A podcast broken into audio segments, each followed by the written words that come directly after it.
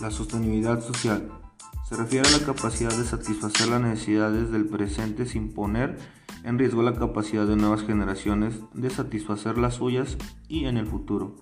El concepto hace énfasis en la búsqueda del equilibrio entre el respeto al medio ambiente, el crecimiento económico y el bienestar social. Para una efectiva protección de la biodiversidad se necesita tener conocimiento integral de los ecosistemas y de los sistemas sociales involucrados en las relaciones entre las actividades humanas, la alteración de los ecosistemas y la productividad y la calidad de vida en el corto, mediano y largo plazo.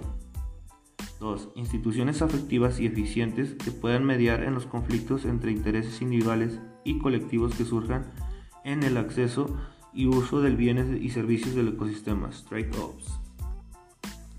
Y por último, y no menos importante, las estrategias globales para proteger la biodiversidad apuntan a mantener los procesos ecológicos esenciales y los sistemas que sostienen la vida, de los que dependen las actividades económicas y la supervivencia humana, preservar la diversidad de las especies y diversidad genética, asegurar que todo uso de especies y ecosistemas sea sustentable.